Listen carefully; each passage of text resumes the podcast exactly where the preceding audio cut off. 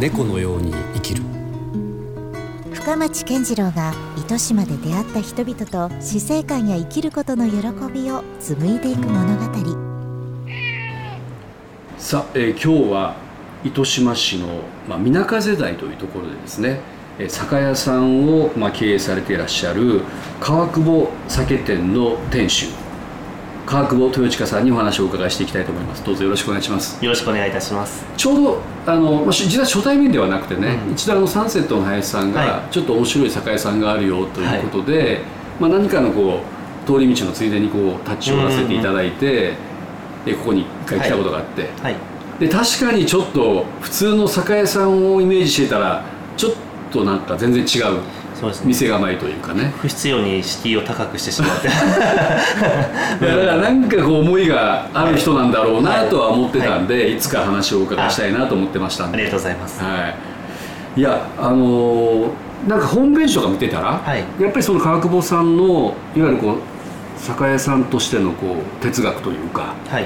必ずその蔵元を訪ねてうんうん。でその自分が納得したところとだけ何かこう取引をされてらっしゃるとか、うんうんうんうん。そういうのも確か出てたと思うんですけどもそうですね。なんかそういうこう哲学とかポリシーみたいなのがあるんですかやっぱり？そうですね。でもなんかこう普通に生きてても、うん。多分自分の好きな人としか友達にならないと思うんですよね。まあもうおよそ短い人生ですからね。誰とでもっていうわけにいかないですよね。そうなんですよね、うん。だからやっぱりこうあの限られる人生だったり、うん。その中で自分がなりわいとしてくるしていく仕事の中でやはりこう、やはりこう何か誰かのものかわからないもうん。のじゃなくて、やはり友人となれるようなうん。人のものでやっぱり顔が見えるではないですけど、うん。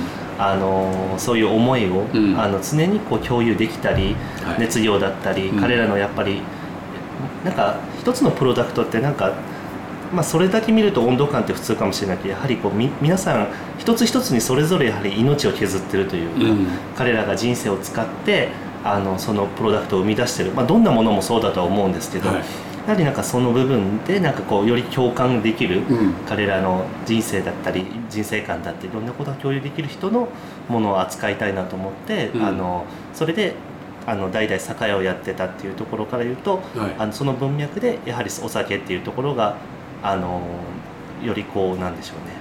こう自分がやるべきことというか、うん。酒屋としてなんか右から左へただただ物を流していくって仕事ではなく、うん。やはりもっと思いとか、うん。そういうものも乗せてうん。売れるようなものっていうので、なんかうん。今にその至ってるというか、どこでその感覚感性を育まれたんですか？そういうそうですね。うんなんかやまあ捉え方第一にやっぱり人が好きだっていうね、人といることに何のストレスも感じないし、ん。なんかあんまり一人の時間とかっても大事に あの大事にする方が結構多いとは思うんですけど、そんなにはなくてやっぱ人と一緒にいて、うん。あの楽しいし、うん。やはりその中で刺激を受けることっていうのがなんか自分の人生の豊かさにうん。つながるのかなと思ってるので、うん。なるほど。んかまあ常なんか当たり前にやってたことがだったのかもしれませんけど。ああもうそのもともとそういうふうに生きてきたものがはいじゃあ酒屋さんではどうそれをそうですね。アップはいデートす。ればいいかみたいな、そうですそうです。うんうんなるほどえー、そのなえっとこの川久保酒店は何代目になるんですか？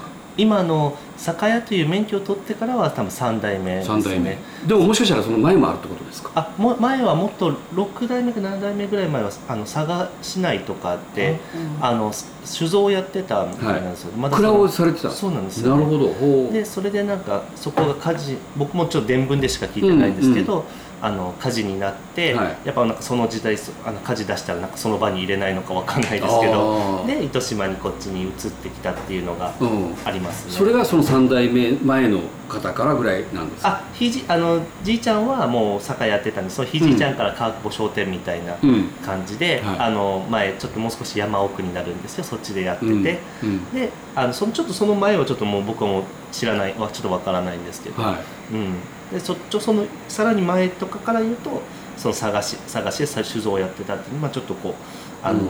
家系図じゃないですけどその、うん。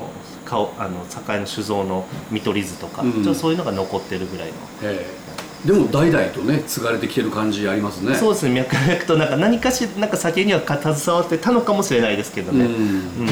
なんかねそういうのって単純に私最近すごいなと思はい。うところがあって、なんて言うんでしょうねこうこれだけ目まぐるしいじゃないですか、うん社会情勢だったりとか、価値観の変遷とか、はい。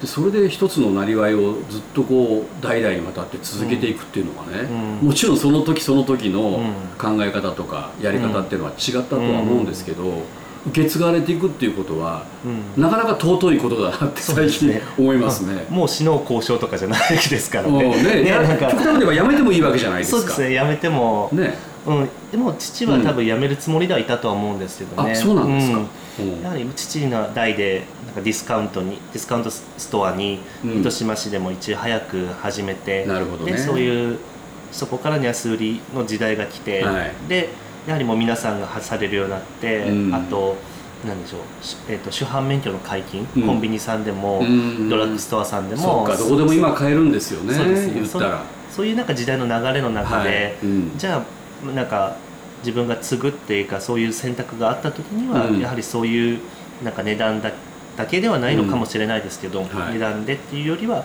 もう少しこうなんか自分の好きなものうんとか自分の好きなことっていうのを体現できる表現できる場として、今のあのなりわいがにの中で何ができるかっていうのを考えたって感じですかね。うんなるほどね。猫のように生きる。